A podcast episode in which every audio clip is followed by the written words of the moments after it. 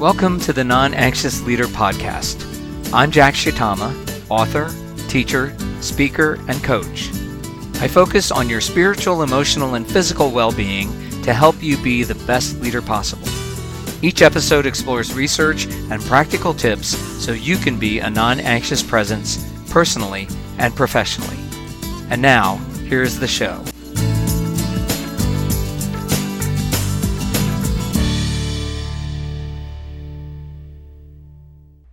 Welcome to episode 25 of the Non Anxious Leader podcast.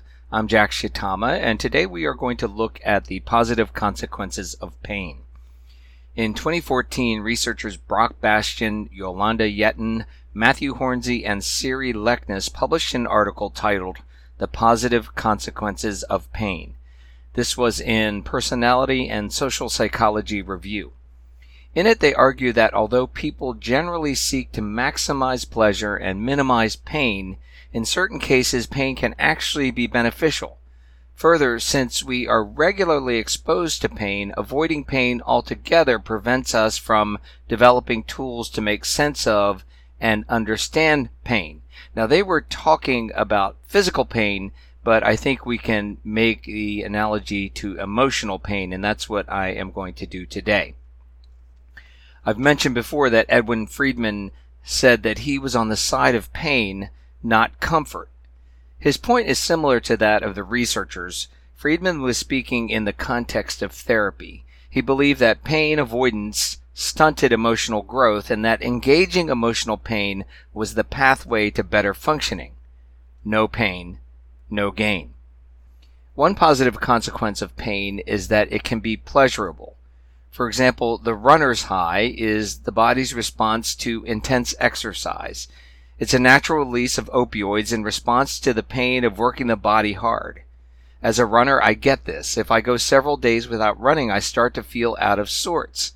I'm also willing to put up with the soreness that comes from regular running because of the overall improvement in my life. I sleep better, I have more energy when I run regularly.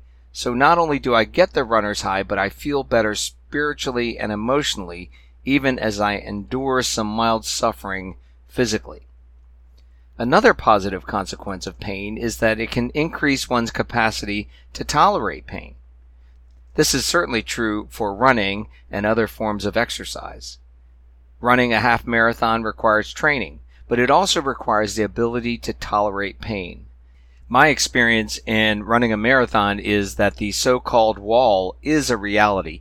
This is the point at about 20 to 22 miles of a 26 mile race where you just physically can't go on anymore. You feel like you are just done. And runners will tell you that this is a reality. And so getting through it is more mental than physical your body can keep going, but your mind has to be willing to endure the pain and go through the pain. The more pain you learn to endure, the more pain you're able to endure in the future. This is true with intense exercise, and it's true with emotional pain. What doesn't kill you makes you stronger. The analogy of exercise or intense exercise and learning to embrace the pain of it Uh, to emotional pain is significant. When we learn to embrace emotional pain, not avoid it, we increase our own pain threshold. This is important. Family systems theory tells us that we can't make another person responsible. In fact, the very act of trying to make them responsible takes away their responsibility. The way to make someone else responsible is to allow them to experience the consequences of their actions. That is to avoid taking away their pain by rushing in to help. When we increase our own threshold for emotional pain, we also increase our own tolerance for the pain of others. Put differently, when we increase our own pain tolerance, we become more self differentiated. We are less likely to be swayed by surrounding togetherness pressure because we are not as likely to be influenced by the fear of disappointing others we realize that if we are disappointed, that is their issue. We have a higher tolerance for their pain, so we are less likely to bury our own feelings to spare theirs.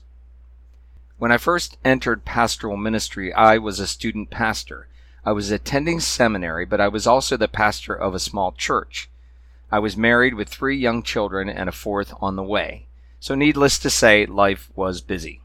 I'm out about midway through my first year. The person who had been doing the monthly church newsletter for years decided to resign. Nobody stepped up immediately to do it. We asked around and put announcements in the bulletin, but nobody volunteered. People started saying to me, Boy, we sure missed the newsletter, or People are saying they sure missed the newsletter. By the way, when you hear people are saying run, this is surrounding togetherness pressure. So the surrounding togetherness pressure in the church was at work. Everybody wanted to have a newsletter, but nobody wanted to do it. There were not so subtle hints that they wanted me to bail them out. Fortunately, I saw the newsletter as their responsibility. I wasn't trying to be self differentiated. I just didn't have the capacity for taking something like that on. So by default, I was able to increase my threshold for their pain. I was able to respond to their sp- statements with something like, I missed the newsletter too. This enabled me to take responsibility for my own position. I missed the newsletter while staying connected to them emotionally and not trying to relieve them of their pain. After about six months of this, two people in the congregation decided that they would work together to do the newsletter. One would collect the content, the other would do the layout. This was a positive result from not sparing the congregation from their own pain of not having a newsletter. One can only wonder what would have happened if I would have stepped in to bail them out and would have done the newsletter myself. Another positive consequence of pain is an increased ability to regulate emotions. When we experience pain, our primitive fight or flight response kicks in, which increases our cognitive control so that we can respond to the threat. This increases our capacity to control our own emotions. What's interesting is the researchers distinguish between acute and chronic pain. Acute pain is intense but short term. Chronic pain may or may not be intense, but it is ongoing. Only acute pain increases our cognitive control. It's a shock to our system and we respond. It's in that response that we build our capacity to deal with pain. Back to the runner analogy. The pain that a runner experiences at the end of a long run is short lived. Once it's over, the body starts to recover, but the acute pain of running builds greater capacity to endure pain in the future. On the other hand, chronic pain reduces our capacity to regulate emo- emotions. It wears us down. A fight or flight response is short term, and we can't sustain that kind of intense response. So over time, our capacity to regulate emotions can actually deteriorate. The analogy to emotional pain is clear. Chronic emotional pain or anxiety can be debilitating. The most likely emotional response is to ignore it then to displace it somewhere else by triangling. So if I'm unable to deal with the pain of a broken relationship that goes on and on in my family of origin, I will unleash the pain by criticizing, that is, triangling someone else, let's say my pastor. This is clearly not ideal, but it is a coping mechanism that can help me avoid pain for a long time.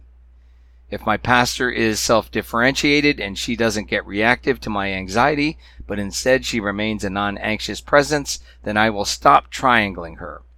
Why? Because I am picking a fight to deal with my pain. The fight helps me to avoid my own emotions by displacing my hurt or anger on my pastor. If she doesn't give me that fight, then I'll go looking for a fight somewhere else. Perhaps the lay leader will be next. Conversely, if I decided that I am willing to deal with the acute pain of dealing directly with the broken relationship, then I have the opportunity to build my capacity for emotional pain. If I can address the relationship in a self differentiated way, I have the opportunity to relieve the pain entirely. By dealing it with it directly, there is the possibility for resolving it. It's important to understand that the effect of this is on us not necessarily the other. For example, I might reach out to the other and ask forgiveness, offer forgiveness, or do both. I might share my feelings honestly without blaming. This is self differentiation. It's owning your own feelings and values without requiring the other to agree. There might be reconciliation. but perhaps not. I can't control that. But by leaning into the acute pain of dealing directly with the broken relationship, I increase my own emotional capacity. This is why it's possible to resolve a relationship with a person who has passed away. I know of one woman who realized that she had a lot of unresolved anger toward her deceased father. She wrote him a letter, then sat face to face with another person and role played the interaction.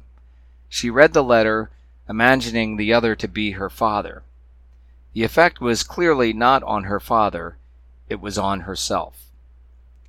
In being willing to deal directly with the short term pain that occurs in our relationships, we increase our capacity to regulate emotions. We become less reactive to the pain that surprises us and are better able to find a way to handle it appropriately. This is what it means to become more self differentiated. Another analogy to emotional pain comes when we look at the fight or flight response itself. When someone anxiously attacks us, our typical response is fight or flight. Either we get defensive and fight back, or we just take it and don't stand up for ourselves. That's the flight part. The former is called reactivity. We're reacting and fighting back. And the latter is called adaptivity. We don't stand up for ourselves and just take it. Neither is good. One gives others the fight they are looking for, and that will perpetuate the anxiety. The other just gives in. Both reactivity and adaptivity will perpetuate the anxiety in the system, not reduce it. Interestingly, one of the best responses to physical pain is a form of mindfulness or meditation to reduce the sensation of pain. It's counterintuitive in that it focuses on the pain without judgment to reduce the sensation of pain. It's neither fight nor flight, but merely acceptance. Likewise, there is a counterintuitive response to being anxiously attacked that is neither fight nor flight. It's being a non anxious presence. In this case, you can accept the other person's position without judgment. You don't fight, that is, don't argue and don't get defensive, and you don't agree. Instead of being adaptive, instead of giving in, you stay connected emotionally without giving in. I'll focus next week's episode on how to do that. In their conclusions, the researchers write Pain has many qualities, but its sheer aversiveness has eclipsed other perspectives on pain. The common assumption that people seek to maximize pleasure and minimize pain is mostly true. We argue, however, that engaging with some pain may be an important pathway toward realizing a range of beneficial outcomes. Moreover, some of these outcomes may never be fully realized through a focus on pleasure alone. In this way, we provide a different perspective on how pain is evaluated and represented. People are regularly exposed to pain, however, and viewing pain as exclusively aversive provides few tools to make sense of and understand pain. I agree with the researchers even though they are referring to physical pain, which was the nature of their research, it's clear to me that this applies to emotional pain. Pain is not something to be avoided. It's a part of life. When we engage it, even embrace it, we grow as persons. No pain, no gain. So that's it for this week's episode. As I mentioned, next week I'm going to look at how we actually respond to being anxiously attacked by not arguing and not agreeing. I will put a link to the article that the researchers have on the positive consequences of pain in the show notes. You can find that at the nonanxiousleader.com forward slash 25. And you can also subscribe to my blog there. When you subscribe to my blog, you'll get a blog post every other week. You'll get a weekly email with two recommendations on things that I have felt are helpful as a leader, and in that way you'll get my email address if you want to correspond with me directly. So until next time, thanks and goodbye. Thank you for listening. If you found this episode helpful, there are two things you can do to help others find this podcast. First, tap the subscribe button on your podcast app, and second, leave a review. I appreciate your help.